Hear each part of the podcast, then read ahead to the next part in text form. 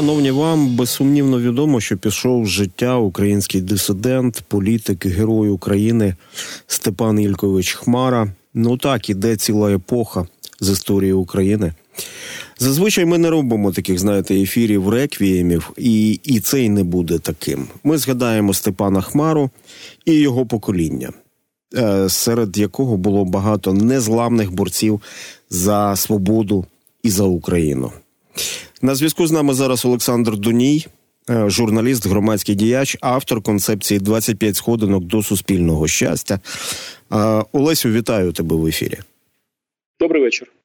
Згадаємо, за яких обставин ти познайомився із Степаном Хмарою. Щоб е, ми почали говорити про Степана Хмара, потрібно відразу е, зауважити, що е, це ем, постать унікальна, і не тому, що він належить до грона політв'язнів, дисидентів, а тому, що він винятковий і через цього грона. Це раз. А по-друге, ми говоримо про Степана е, Ільковича Хмара, не е, і це абсолютно правий, що це не буде реквієм, але як про е, шлях України, який, на жаль, Україна не здійснила, пішла манівцями, і лише виняткові постаті типу Степана Хмари пропонували змінити шлях.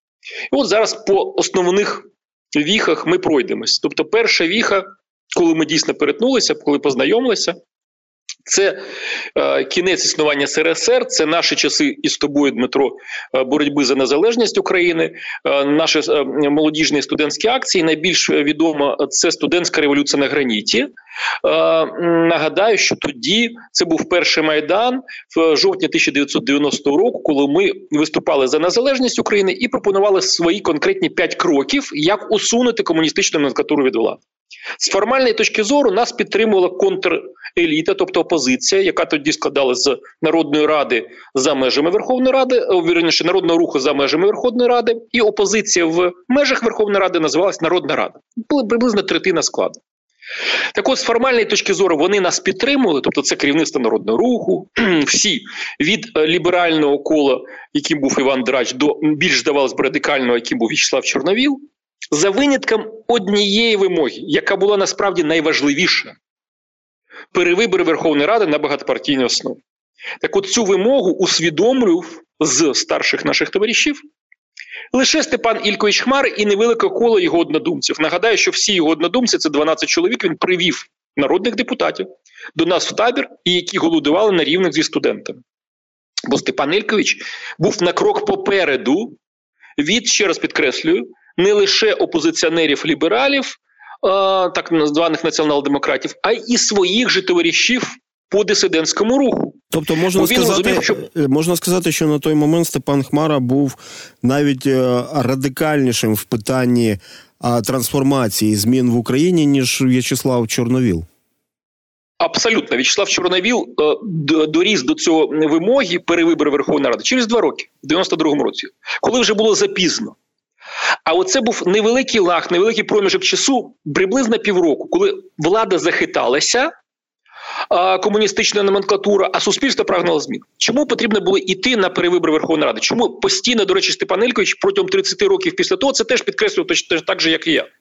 Що ми втратили шанс стати на шлях Польщі, Литви, а це означало, що ми були б вже в НАТО і в ЄС, і ніяка би фашистська Росія на нас би не напала. От подивіться, через один, здавалось би, е, е, такий поворот історії в жовтні 90-го року. Чому? Тому що на президентських виборах, як показав подальша історія, стара комуністична номенклатура, перелицювавшись, мала можливість перемогти, власне, Кравчук над Чорноволом. А в Верховній Раді, в разі перевиборів в 90-91 роках, у комуністичної номенклатури не було 450 кравчуків хитрих, розумних, дієвих, популярних достатньо. У них не було. Вони програвали о, на мажоритарних округах. Ну, достатньо навіть посереднім кандидатам від демократів.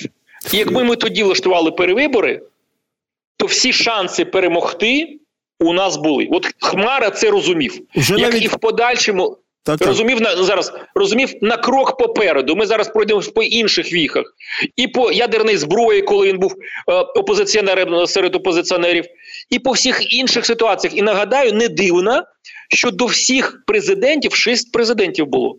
Хмара був в тій чи іншій мірі в опозиції, до когось більшою, як до Януковича, як до Гада, да, тобто радикальної опозиції, до когось меншою, як до Ющенка, злегка критикуючи, але все рівно він знаходив можливість для опанування, щоб зробити як краще для України. В цьому плані його винятковість. Він завжди був на крок попереду, на 10 кроків попереду або на півкроку попереду, але завжди попереду. Я просто от згадую, що тоді на початку 90-х Київ не пропустив е, жодного комуніста в український парламент. Я пам'ятаю, навіть коли висували таких е, комуністичних ватажків, як е, Костянтин Масик, робили з них імідж таких українських єльцинів та реформаторів, або навіть задіяли супертренера тренера Валерія Лобановського, і здавалося б, що все Київ підтримує, Київ проголосує працює, а кияни розібралися щодо чого, що спорт окремо, політика окремо, і тоді ж комуністи не пройшли. Тобто, це до того, що ти говориш, що тоді був шанс, але це Київ. Але е, яка ситуація тоді по Україні була? Так, в перші виборів 90-го року нагадаю, що вже третина навіть на той момент, ще е, до жовтневої революції, третина округів була програна комуністами.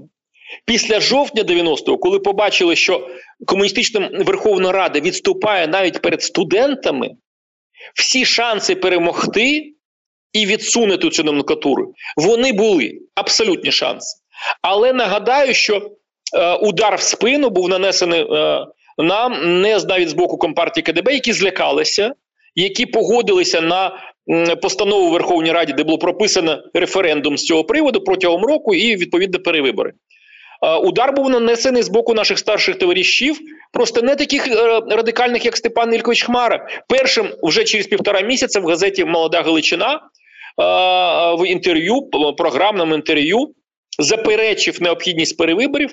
Покійний нині Володимир Єворівський, один з лідерів народного руху, але от такого більше е, угодовського крила е, з номенклатурою, які шукає, ну шукала з комуністичною номенклатурою Е, порозуміння більшого е, компромісу. А Степан Хмара хотів перемоги. І в цьому плані його винятковість. А ти можеш зрозуміти мотивацію цього конформістського крила, ну нібито національних патріотів і реформаторів? Що тоді спрацювало не так? А, Ну тут є кілька. Е, не буду говорити конкретно по Володимиру Юрійську, але можу казати по масці. А, а більшість депутатів, на відміну від Степана Хмари, Е, завжди хоче сидіти максимально довго. Це проблема взагалі влади. От крісла. Вони бояться взагалі перевиборів. Це, до речі, стосується зараз нинішньої Верховної Ради, нинішнього президента, е, які е, вже пересиділи ну, Верховна Рада, а в травні пересидить президент. А суспільство не сильно навіть замислюється, що насправді демократія це постійні перевибори. А у а війна може тривати 10-15 років, і е, це означає, що ми втрачаємо демократію. Так, от влада постійно хоче бути як прикутий до до місць. А Степан Хмара депутатством не дорожив, бо це лише механізм для донесення своїх ідей. Потрібно на перевибори, значить потрібно йти на перевибори для досягнення більшої е, мети е, для досягнення в даному випадку для незалежності України. Тобто, перший момент депутати хотіли якомога довше сидіти на, е, на своїх кріслах. І нагадаю, що комуністична номенклатура почала підкуповувати, причому в офіційний спосіб. Депутатів вона почала роздавати поступово квартири. Потім, коли вже квартир не вистачило по 100 тисяч доларів, е, і дуже багато з наших демократів, можна там по прізвищах знати, лідерів партій, вони ці квартири або гроші взяли. Е, і вони були це офіційний підкуп, тому що тут не не, не щось протизаконне, але на відміну від громадян, звичайно, от в... депутати Олесю, отримали. А, да. а так в доларах і давали, чи тоді купоно карбованці були? Що? Ні, ні, ні, ні. Давали спочатку перші е, років 10 давали квартирами. І більшість наших депутатів отримали квартири, от з демократичного скликання. А вже під кінець 90-х е, чи початок 2000-х вже квартир не вистачало, давали еквівалент там по 100 з чимось тисяч доларів. І вже в 2000-х отримали е, ці гроші. Е, значна частина з наших е, і тобі відомих е, демократів і лідерів партії. Е, і оце було офіційне. Ну який офіційний підкуп? депутата ставала бути вигідно. І таким чином розбестила комуністична номенклатура опозицію. Просто взяло і розбестила. Тобто, це ненормальна ситуація. Депутат не повинен мати виграш на відміну від звичайного громадянина. Тобто, я взагалі за систему гуртожитків. Е, яка, наприклад, є в Швеції, яка з якої ти виселяєшся після е, після закінчення депутатства. Тобто, ну яка квартира, які там е, еквіваленти грошей? Тобто, це ненормальність. Це красиво. Але от це перший це красиво. Це перший момент. Олесю, такий е, депутатський гуртожиток. Як як мені один з депутатів, навіть депутатка сказала: а хто вам сказав, що народний депутат чи депутатка мають жити в собачій будці, та чи, чи на смітнику? Щось таке. А... Ну, то, щоб ти розумів, то навіть зараз нинішня Верховна Рада, депутати не кияни, вони отримують на оренду житла. Це якісь захмарні суми е, вони отримують. Тобто, ну так, і періодично а... когось з них викривають за нецільове використання цих грошей. Але знаєш, я про що подумав? Про те, що але це перший момент. Зараз зараз це, це перший момент, тобто, що депутатам бути вигідно. Другий момент е, це є значна частина агентури. Ем, КДБ, яка була на жаль в е, русі опору е, в опозиційному середовищі, і в керівництві партії народної ради, і до речі. Ця агентура КДБшна колишня продовжує тепер бути агентурою СБУ, а виконувати забаганки будь-якої будь-якої влади. Тобто ця ділянка у нас не розкрита, на жаль. Тобто, це другий момент, чому була уповільнена дія опозиційних сил. А третій момент це є страх невідомого. Невпевненість в своїх силах. А от у Хмари була впевненість в своїх силах, навіть якщо він був одинак. І нагадаю, посадили його вже Верховна Рада демократичного скликання за одиночний пікет, коли е, підтримав е, таку ж нашу акцію. Тільки ми з тобою нас з тобою били кійками. Ми про це згадували в одному з ефірів 7 листопада. Е, на площі перемоги, коли ми зупиняли останній військовий парад, до речі, Червоної е, радянської армії. А Хмара вийшов. Єдиний серед всіх депутатів він зробив одиночний пікет на тоді ще площі жовтневої революції, е, тепер Майдани Незалежності, і його спровокували, підіслали провокатора, якого він обезброїв, і за це посадили на кілька місяців в е, Лук'янівську тюрму. І до речі, там кумедний випадок. Да. І, і до речі, цей провокатор виявився, якщо не помиляюсь, полковником Міністерства внутрішніх справ. Так, Гаврилов, полковник. Ну, до речі, у нас кумедний випадок з Степаном Ількичем з цього приводу. У нас був один стукач на на на двох в Лук'янівській тюрмі. Якщо у нас є час, можу розповісти. А, а ви там да. синхронно сиділи, та? Тобто в один і той же ми час? Сиділи, ми, ми, ми, ми сиділи синхронно, тобто його посадили, ну, щоб було зрозуміло, за цю провокацію, е, е, яку влаштували проти нього, Верховна Рада дала дозвіл, тоді давався дозвіл Верховної Ради на його посадку. Його посадили, він кілька місяців там відсидів. Е, а мене посадили, я написав заяву про відповідальність за коли е, в прокуратуру тягали е, ну членів студентської спілки за те, що захопили ми червоний корпус університету, ну щоб їх захистити, я написав заяву, що як керівник організації я беру відповідальність на себе, бо це була моя ідея, моя організація. Тобто я керував цим процесом захоплення університету. То одним словом, мене теж посадили в Лук'янівську тюрму. Але це е, е, менше з тим. Ситуація була яка чому кумедні ситуація про спільного стукача? Е, саджали нас в політичні камери. Тобто і Степан Ількевич, і я сиділи в камерах політичних це по 4 людини. Тут перевага, бо кримінальні е, камери по 20 осіб.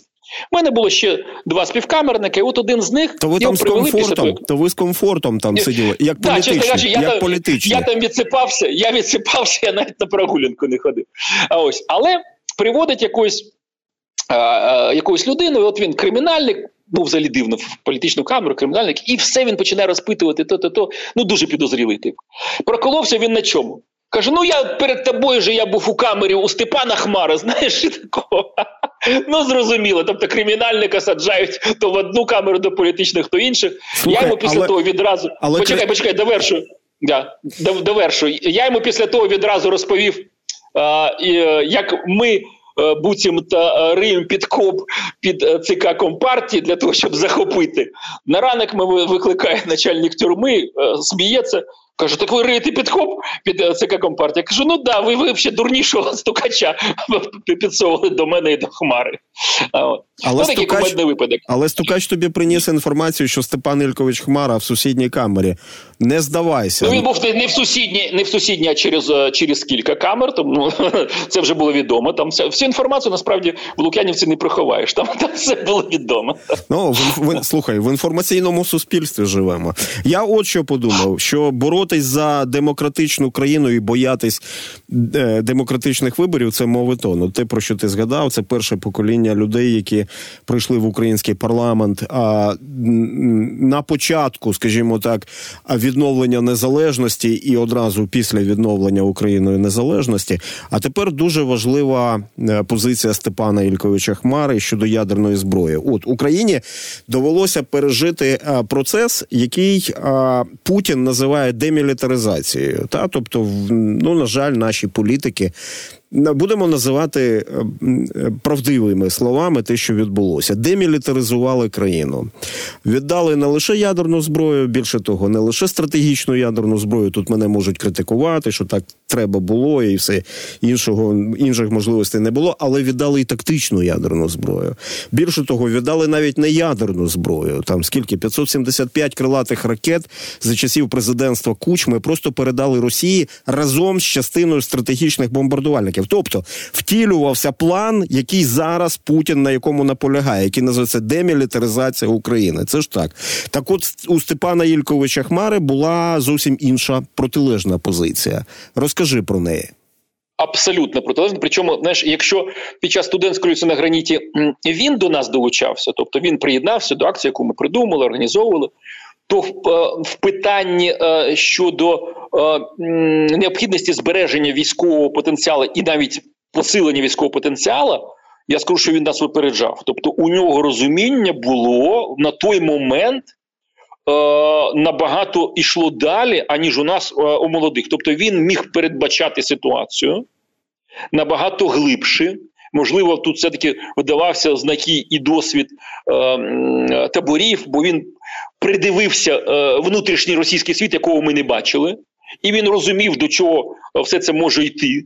З глибини, тобто він розумів, що це за система. Е, ну тоді КГБшна, потім ФСБшна е, глибинність цього е, російського народу, який спрямований на імперські, імперськість, і він дуже жорстко опонував не лише ну Кравчуку і Кучмі, рішення було приймалось, нагадаю, за часів Кучми, але готувалася ще за часів Кравчука. От я ж не даремно згадав, що він опонував всім президентам і опонував відповідно. Він знову став опозиціонером серед опозиціонерів, тому що нагадаю, більшість опозиції тодішньої а це націонал-демократи колишні націоналісти підтримали кучму в цьому питанні. Більшість переважна і діаспора ж підтримала спочатку Кравчука, а потім кучму, як тільки він від мовного питання російського відмовився.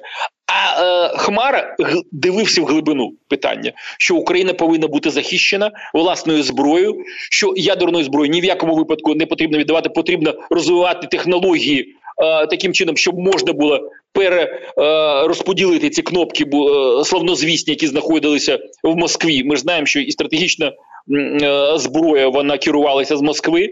А ось але він був противником не лише віддати тактичну ядерну зброю, а й стратегічно. Він вважав, що все повинно бути збережне, бо є небезпека і е, російського удару. І він взагалі вважав, що Україна повинна готуватися. От він передбачав що Росія агресор, що рано чи пізно вона нападе, і він це передбачав не в кінці, не на початку 2020-х років, коли вже е, після Криму, а ще тоді. Всередині 90-х, от от його ну ем, мозок, який випереджав, ще раз підкреслю, відпереджав не лише владу, а й опозицію.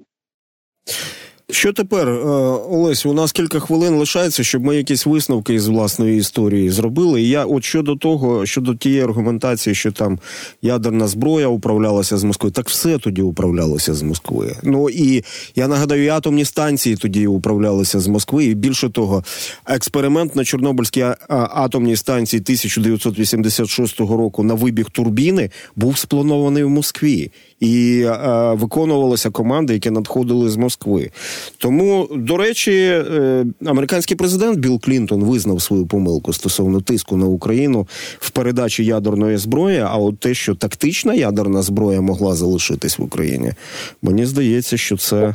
Е, це цілком Абсолютно. реалістичний був сценарій. Але вибач, я нагадаю, але і фугасну зброю передали, навіть не ядерну. Ті ж самі крилаті ракети передали, які не несли ядерного заряду. Ну от на жаль, так Ну, по- от, по- по-перше, значить, щодо стратегічної ядерної зброї, тобто е, Хмара абсолютно справедливо тоді ще підкреслив, що можна е, зібрати науковців, спеціалістів, які будуть займатися перепрограмуванням. Ну і зрештою, якщо інші країни створюють ядерну зброю, ну очевидно, що можна і хакери влазять куди завгодно, що очевидно, можна принаймні було спробу цю зробити перепрограмування. Це раз. Щодо тактичної ядерної зброї, нагадаю, що був не лише російський тиск, а він очевидно пов'язаний не лише з політичним тиском, а й реально з агентурою КГБшною, яка сиділа всередині е, керівництва, і з підкупом можна підозрювати, та що не просто так взяли і підписали. Але на жаль, і наші союзники. Аналогічне діло, а там підпис під Будапештським меморандум, нагадаю, що США і Великої Британії, які так само чинили тиск, нерозумний, не лише один Клінтон, та е, мав би покаятися, а й наші союзники. І оце питання, яке тепер виникає, що у нас є союзники, але вони хочуть давати зброю, а потім не хочуть давати зброю. це І це питання. Да, і це питання от, е, існування України в цьому світі, що потрібно ставати самою сильною. Самою сильною. Це головний урок, який Хмара нам давав. Дякую. Самим потрібно ставати сильним. Ставати сильними, і справді можна уявити собі будь-який дипломатичний діалог щодо нерозповсюдження ядерної зброї. Та просто пальцем будуть показувати і казати, так ми бачили, що з Україною сталося. Я сподіваюся, що це і в Вашингтоні розуміють, і в Лондоні розуміють, і в, інших поважних столицях. Тому треба діяти, шановні. Це я так підвів до допомоги Україні. Давайте всім світом. Треба виправляти ці старі помилки. Ну і ось власне помилки, про які а, говорив свого часу ще Степан. Хмара. Дякую, Олександр Доній, журналіст, громадський діяч, автор концепції «25 сходинок до суспільного щастя. З нами був на зв'язку.